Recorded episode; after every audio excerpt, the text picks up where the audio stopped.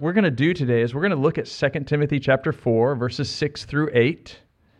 But when you share that memory verse, my mind went to um, the verse right after it. So you're going to, going to find 2 Timothy 4, 6 through 8.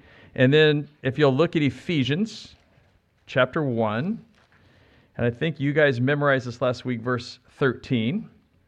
And I'm gonna, I'm just gonna, I'm just gonna launch from here. It wasn't my intention, but we're just gonna launch from here today.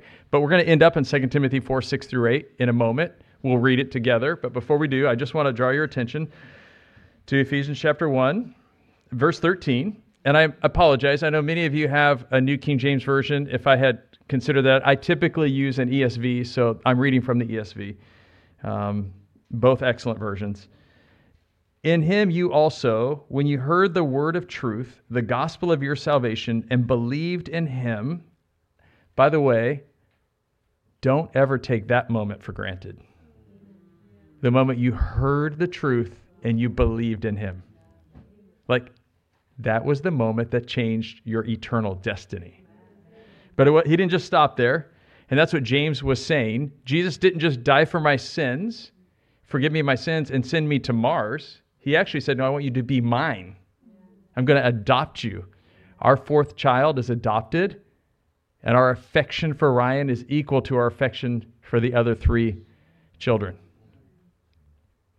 But notice this you believed in him, and you were sealed with the promised Holy Spirit. Okay, so that's that, that's the idea that the moment you believe, the Holy Spirit comes and lives in you, and He's the guarantee. But notice the next part of the, verse 14, who is the guarantee of our inheritance until we acquire possession of it to the praise of His glory. Which I love this picture.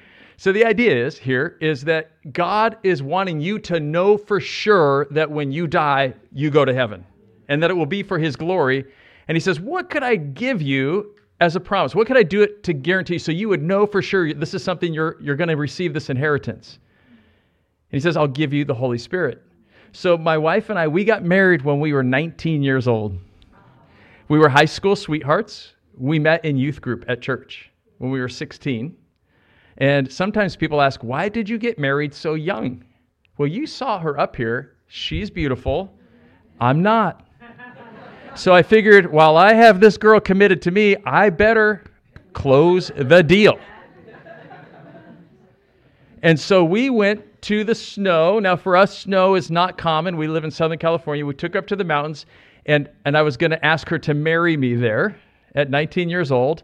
And I had the ring she wears today. It's, it's her same ring, and it was my grandma's ring.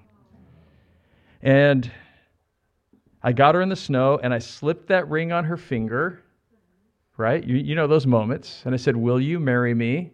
I caused us to have an accident, like we crashed in the snow, so I would end up below her. And I stood up, pulled it out of my jacket. Kristen Reed slipped it on her finger. Will you marry me? She said, Yes. Which I'm so glad. Before I lost my hair. It looked I looked better then. I, I, had lots of I looked like a beach boy, but nonetheless, I now I just look like a bald boy. That ring, I want you to catch the ring I put on her finger, the one that she wears right now, was my guarantee. I'm going to marry you. This was my promise. I gave her a ring, and here's why this is so important because if I had changed my mind, who keeps the ring? I know some girls are like, I'm going to give it back. I'm like, do not give it back. Melt it down and cash it in, sell it, whatever you want to do. But that was his guarantee. Are you following me right now? So when God wanted to make a guarantee to us, you've believed in my son, you want this promise of eternal life, I'm not going to give you a thing, I'm not going to give you a ring, I'm going to give you myself and His Spirit comes to dwell within us. The reason that's so important and the reason that's going to tie into our message today is because the Apostle Paul is writing his literal final words to Timothy. He is about to die. I know that last week you started 1 Timothy, and I'm going to the end of the book in 2 Timothy. I'm telling you the end of the story, which is somewhat comical because in our household, my wife loves to read. She loves, she, she reads, she reads, she reads. And what's funny about it is her number one favorite style of book, genre to read, is historic fiction. And her favorite books are usually Christian romance books that are based from Britain. And they're Jane Austen kind of era books that she reads. So for her going around all of it, she's just imagining, like, I can see it now. And she's loving that. But my wife does the most curious thing. She reads the first chapter, and then she reads the last chapter. See, I tell her this. Lisa's back there going, How can you? But what she would say is it relieves all the stress. Like if I read the first chapter and I read the last chapter, I know how it turns out. I don't have to be stressed out for the whole book. So somebody just said, well, then why bother reading? I, I realize that. But I want you to think about something for just a moment. So, me coming today and giving you the last chapter after Kevin's given the first chapter, I think actually is going to help you on your journey. I hope that it does. I also hope that the fact that we've read the last chapter of the Bible and we know that our inheritance is guaranteed, that it should take all the stress out of this life. Like, I know how this ends up. This ends up good. I want you to notice something as we read the words I'm about to read from the Apostle Paul. Does he sound like a man who's stressed out? He doesn't. But he knows he's about to be executed. The time of his departure has come. He's looking back on his life. He's able to say, I fought the good fight. I finished the race. I did what God gave me on earth to do. And now I'm excited to get on to glory. So look at 2 Timothy chapter 4. I'm going to ask if you would stand in honor of God's word. We'll have a short message today. It won't take me long to cover this. 2 Timothy chapter 4 verses 6 through 8. For I'm already being poured out as a drink offering, and the time of my departure has come. I have fought the good fight, I have finished the race, I have kept the faith. Henceforth, there is laid up for me the crown of righteousness, which the Lord, the righteous judge, will award to me on that day, and not only to me, but also to all who have loved his appearing. Father, thank you for your word. You wrote this book. You have given us your spirit not only as a seal, a guarantee of the inheritance we're going to receive, but also as the great teacher, the illuminator of the scriptures, the one who's able to help us understand what your book means. And we pray for that assistance even right now in Jesus' name. Amen. You can be seated. The apostle Paul writes these words in 2 Corinthians chapter 5 verses 9 and 10. So whether we are at home or away, we make it our aim to please him. You might remember 2 Corinthians chapter 5 verse 8, which says that to be absent from the body is to be present with the Lord. So therefore, we make it our aim to please him for we must all appear before the judgment seat of Christ, so that each one may receive what is due for what he has done in the body, whether good or evil. The judgment seat of Christ is, is not the same thing as the great white throne judgment that you read about at the end of the book of Revelation. That's a place of judgment for sin. If you have put your faith and trust in Jesus, then he has paid the penalty for your sin fully. There's nothing left. There are many that still live under a spirit of condemnation because the devil is the accuser of the brothers. My mom always has said this when the devil reminds you of your past, remind him of his future. I always tell my mom, I personally don't think it's a good idea to talk to the devil, but I understand your point. but there is going to be a place of reward. This is not of judgment or penalty, but a place of reward. And it's called the Bema seat judgment. It literally means the raised up seat. That's exactly what Paul, that's the judgment seat of Christ. And so, The Bible teaches us that as believers, one day we will stand before Jesus, every single one of us, and we're going to give an account with what we did with the talents he gave us. What did you do with the life I gave you in Christ? I had forgiven your sins, but my spirit came to live in you, and the spirit gave you a gift, a ministry, energy to use that gift. That's 1 Corinthians 12, 7 and 8. What did you do with that? And that is the place of reward. 1 Corinthians chapter 3 says that some will get to heaven, but only as those escaping through the flames. I felt bad for my brother Brian up here when he said pants because we know, we've been told ahead of time that our definitions are a little bit different. They even told us say trousers, not pants. but if I could go with that word pants, there are going to be some people who have put their faith and trust in Jesus and they're going to get into heaven because they're going to pass through the flames. And God, Jesus is even going to judge our motivations, and they're going to get to heaven with only their pants on. Your meaning of pants. Not even trousers. They're going to just get through.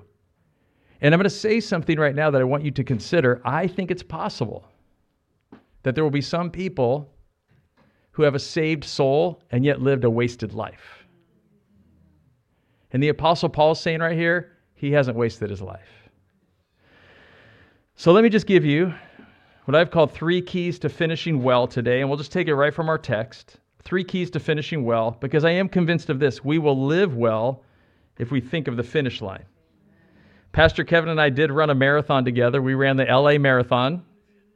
He beat me by a large amount, but he, I'm sure he's told you the story. And I'm just here today because some of you are probably like, it couldn't have rained as hard as he said it rained. It was Southern California. It rained harder than he said it rained. It rained so hard that day. And the only way you can finish a marathon is if you keep your eye on the finish line. So you will finish well if you live well, and you will live well if you live within his will.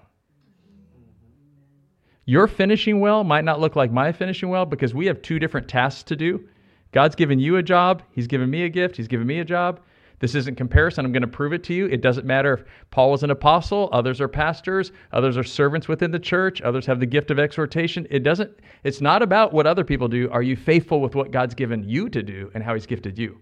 I'll show that to you today. So here's three keys to finishing well. Number 1 is see death as transportation and not termination.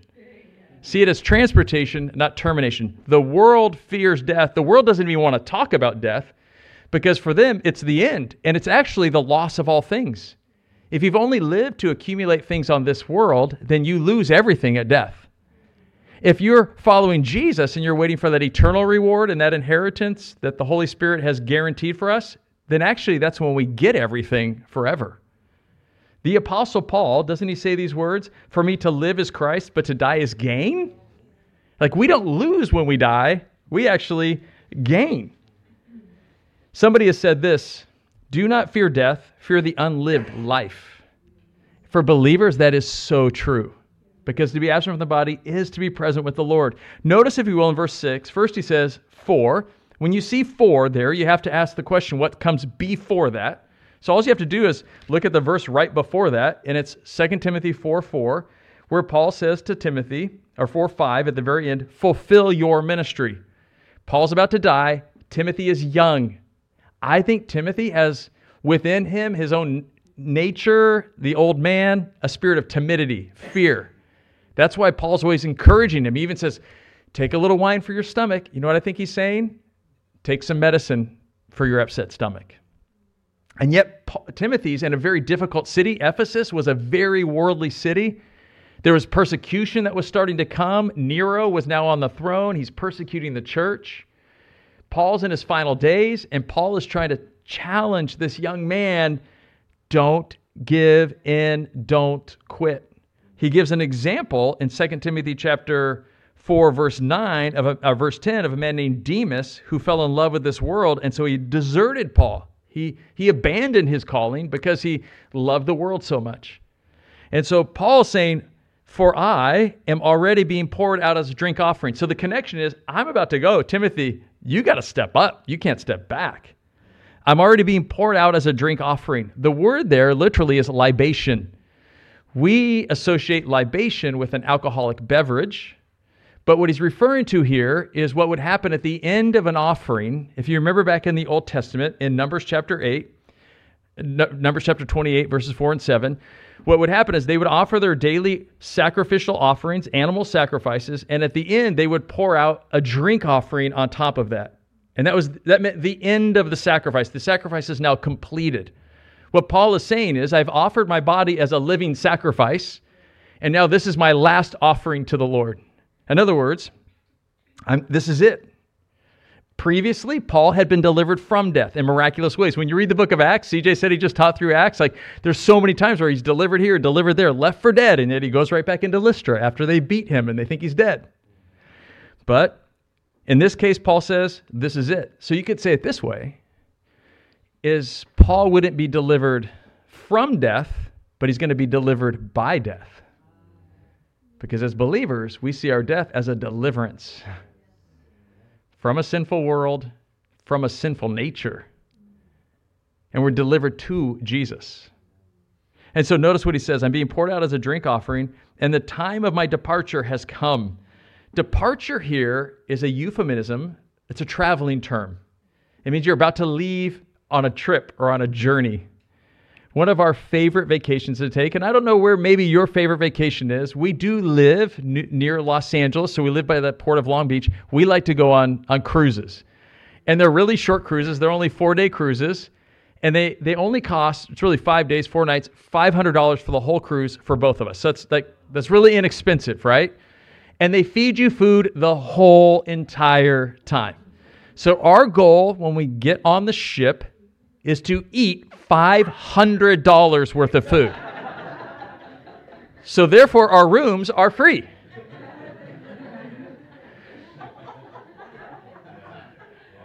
It's good logic, isn't it? You're going to go.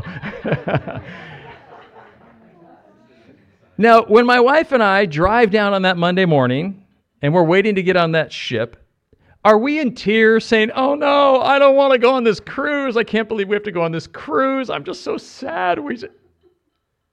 No. We get there as soon as we can because as soon as you get on the ship, all the food places are open.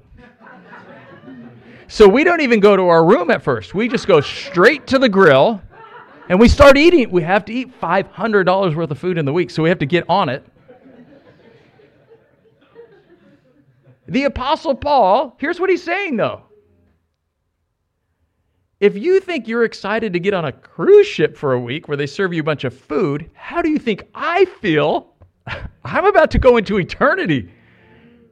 Do you see what he's saying? I don't think you're hearing Paul here like, I'm so sad, pray for me. I think it's more like, uh, Timothy, sorry, buddy, but I'm out.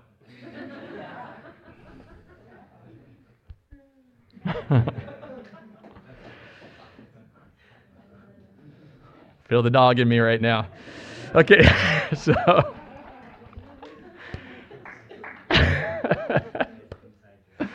okay. Listen to C.S. Lewis. Listen to what he says. Think of these words. Kevin,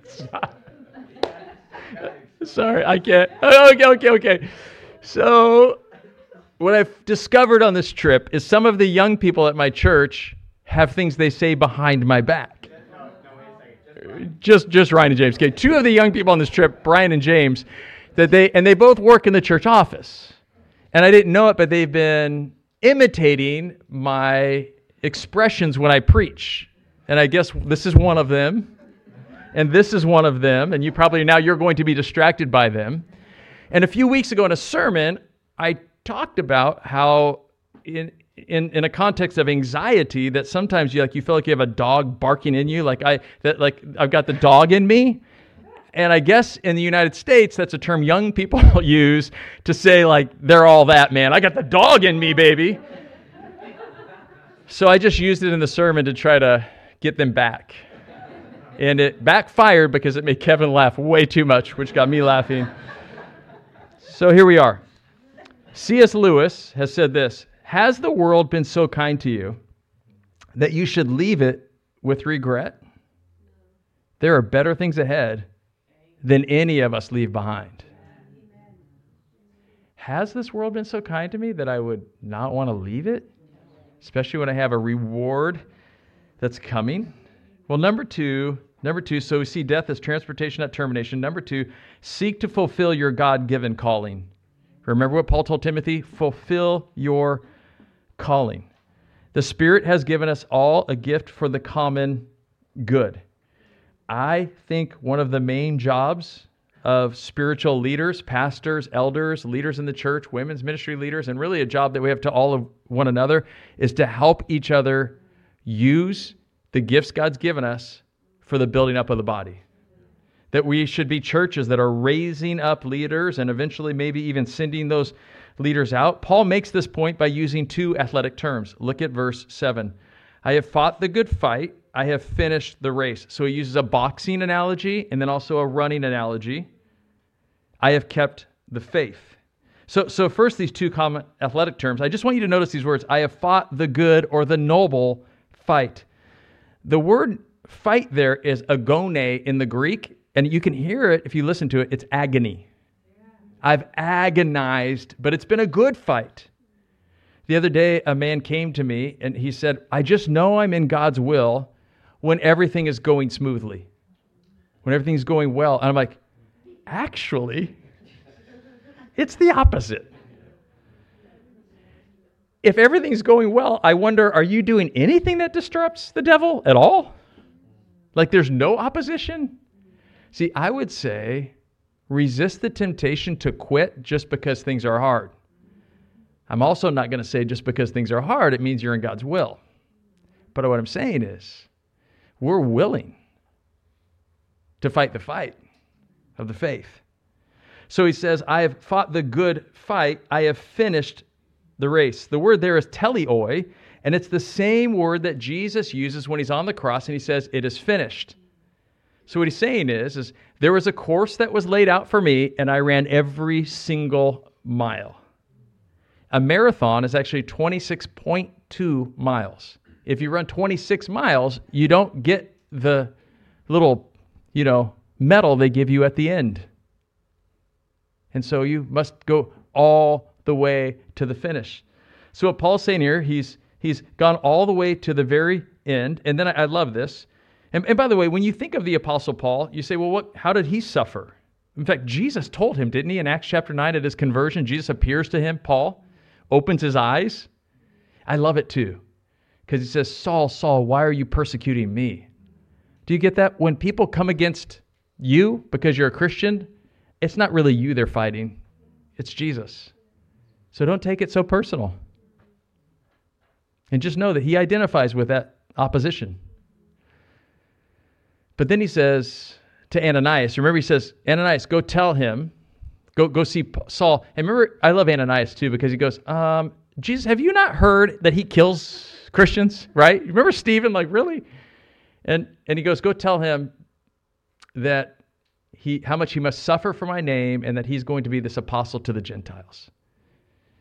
And I just think about that. Would you receive that calling if you were Saul? Like, okay, I'm here to tell you, you're going to suffer much for the name of Jesus. I know you just met him, but you're going to suffer much for him. I don't know what's going on over here in Wales, but in America, there are a lot of preachers who are promising people if they follow Jesus, they're going to get wealthy, wise, they're going to have all these things on the earth. And I'm kind of like, the Apostle Paul, if it were possible, would be flipping around in his grave hearing people say that. The Apostle Paul just said he agonized in his service to the Lord. It doesn't mean that we should be ascetics, meaning never find any enjoyment, never find any, that. That is not what it means because Paul also says in First Timothy chapter six that God's given us all things to enjoy. So when you get together, I, I heard it in this room tonight as you're gathering this afternoon. I see the joy. Like I, I you can feel like, oh, that's amazing. I felt it yesterday morning. The men being together, the camaraderie, the excitement that's there because we're brothers in Christ. And the I heard about it from the T. Like those are good things. Enjoy your children. They're gifts. But it doesn't mean your service to the Lord is always going to be easy. You should think of it more like a marathon. The Apostle Paul in 2 Corinthians 11 says this, verse 23 I have worked much harder. I've been jailed more often, beat up more times than I can count. I'm at death's door time after time. I've been flogged five times with the Jews, 39 lashes, beaten by Roman rods three times. I mean, he says, pummeled with rocks once. He was shipwrecked.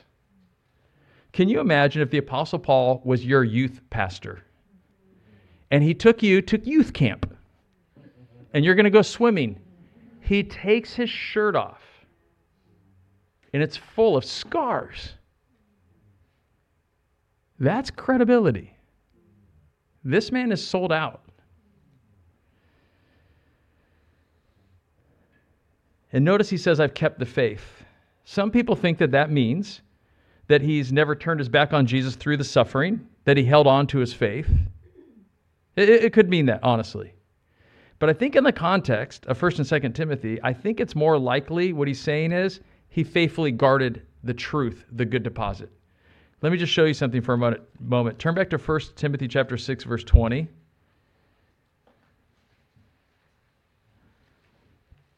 I think, I think what Paul's saying here is he didn't water down, he didn't in any way compromise the truth of the gospel even though there is much cultural pressure listen to what he said to timothy in 1 timothy 6.20 o timothy guard the deposit entrusted to you you see that i think what he's saying is is that he had guarded the deposit God has deposited the gospel in us. We have his word. And I think what he's saying is is I stuck to what's in the book.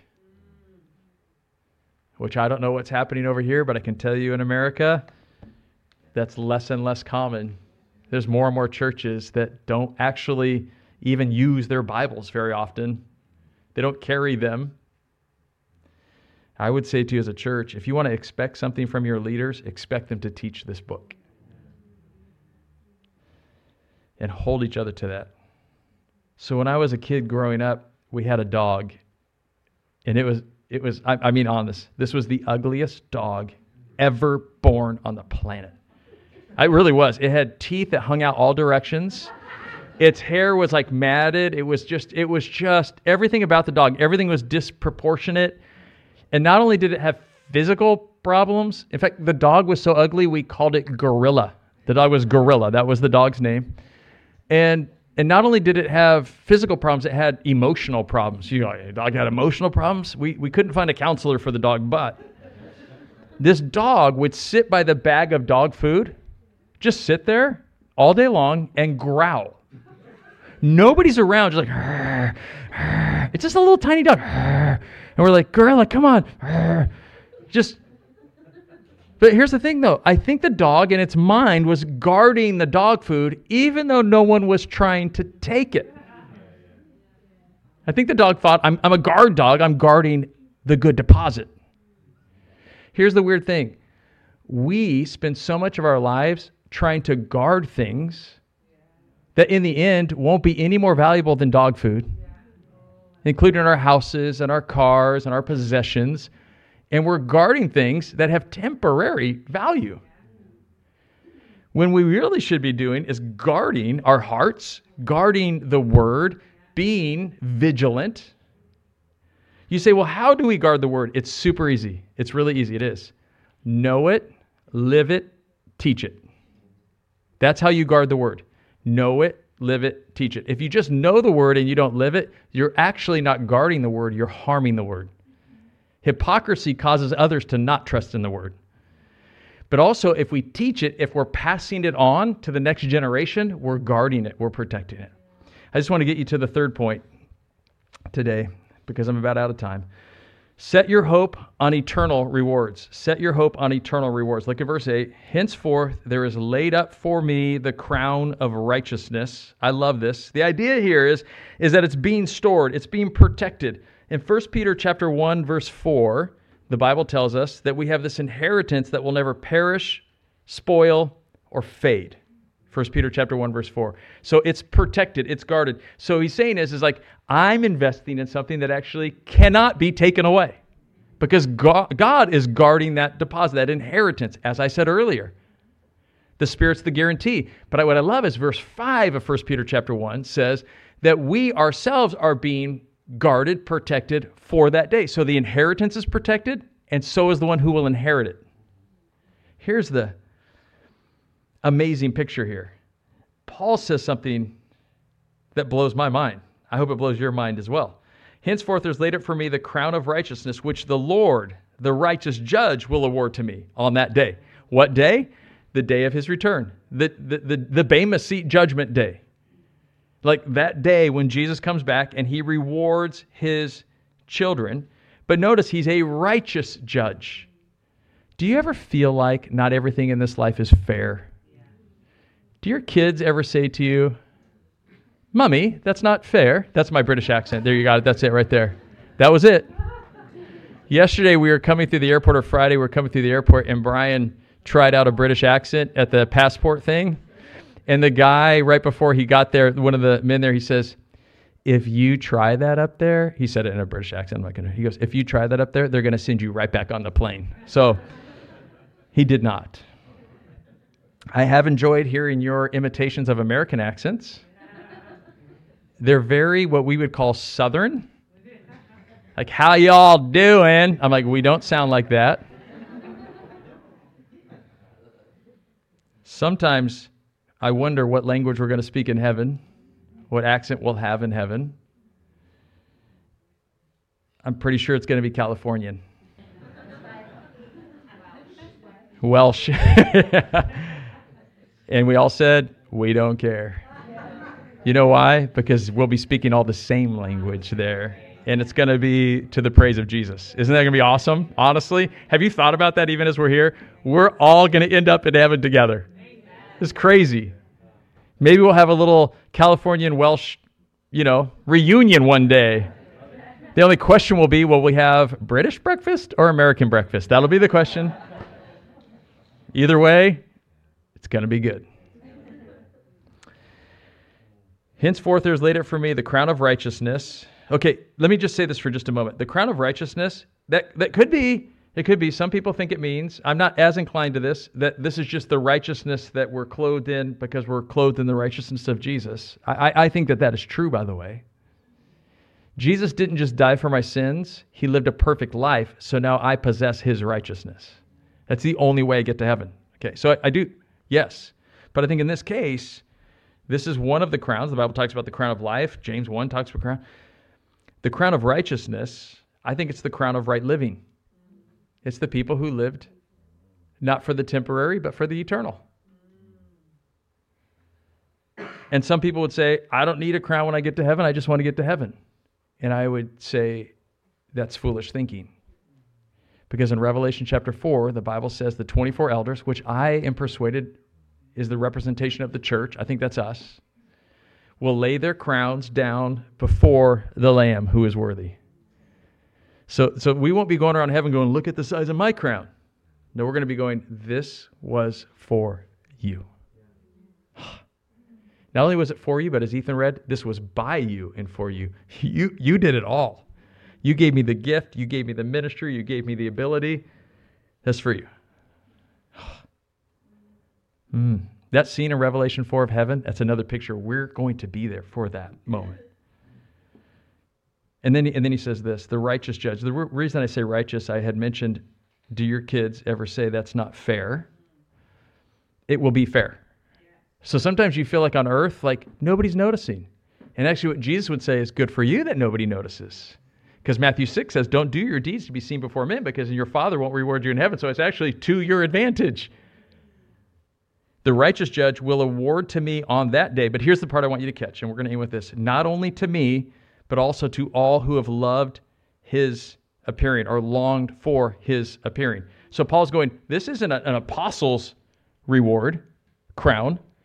This is a crown for all believers who live rightly because they're living in light of eternity. I once heard it said this way that we should live this day in light of that day. Live this day, today, in light of that day, the day of his appearing. If you want to finish well, you'll live well. If you want to live well, live in God's will for your life, not in God's will for anybody else's life. What does He have for you to do? Listen to 1 Corinthians 15 58, and I'll close with this. Therefore, my dear brothers and sisters, and I, and I do say this, I know we don't really know each other well, but you are our brothers and sisters. And CJ said it at the beginning of the service, and it's true. There is this affection we have for you. There's a church in a desert, and we are in a desert where we live in Lancaster, California. When I look out this window and I see all this green, we, we don't see that. I, I, live, I've been the pastor at the church for 24 years. I've been at this church for 32 years. Moses had to wander around the desert for 40 years. Sometimes I find myself wondering, eight more years, Lord? Eight more years? And then I look at Kevin living here in Wales and I think, what did I do wrong?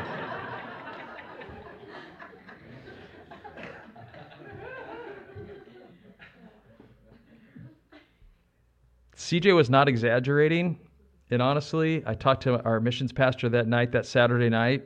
Kevin had said, You're trying to build this, buy this building. He's talking about the interest rate.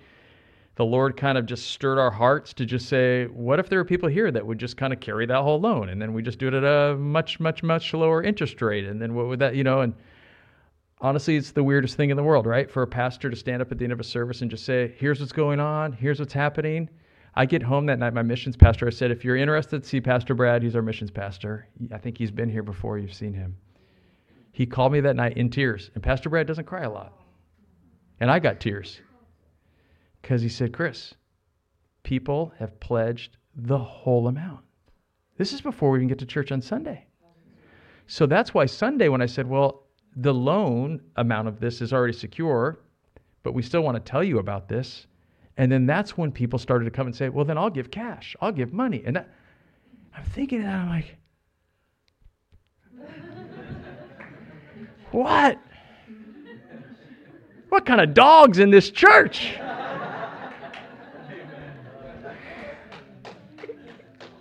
and then I realized, you know what? You know what it is? There is this brotherhood. Like there's this, like we're part of the same kingdom and we are the kingdom being built, it doesn't matter where. And you have that same heart. Like you're like, no, this is. So listen this. Therefore, my dear brothers and sisters, stand firm. What's he talking about? 1 Corinthians 15 is all about the resurrection of Jesus. Stand firm. Let nothing move you. Always give yourselves fully to the work of the Lord. Here it is because you know that your labor in the Lord is not in vain. So the Apostle Paul says, For I'm already being poured out as a drink offering, and the time of my departure has come. Bon voyage. I have fought the good fight, I've finished the race, I've kept the faith. Henceforth, there is laid up for me the crown of righteousness, which the Lord, the righteous judge, will award to me on that day, and not only to me, but also to all who have loved his appearing. Do you long for his appearing? Yes. I long to see you there. Let me pray. Father,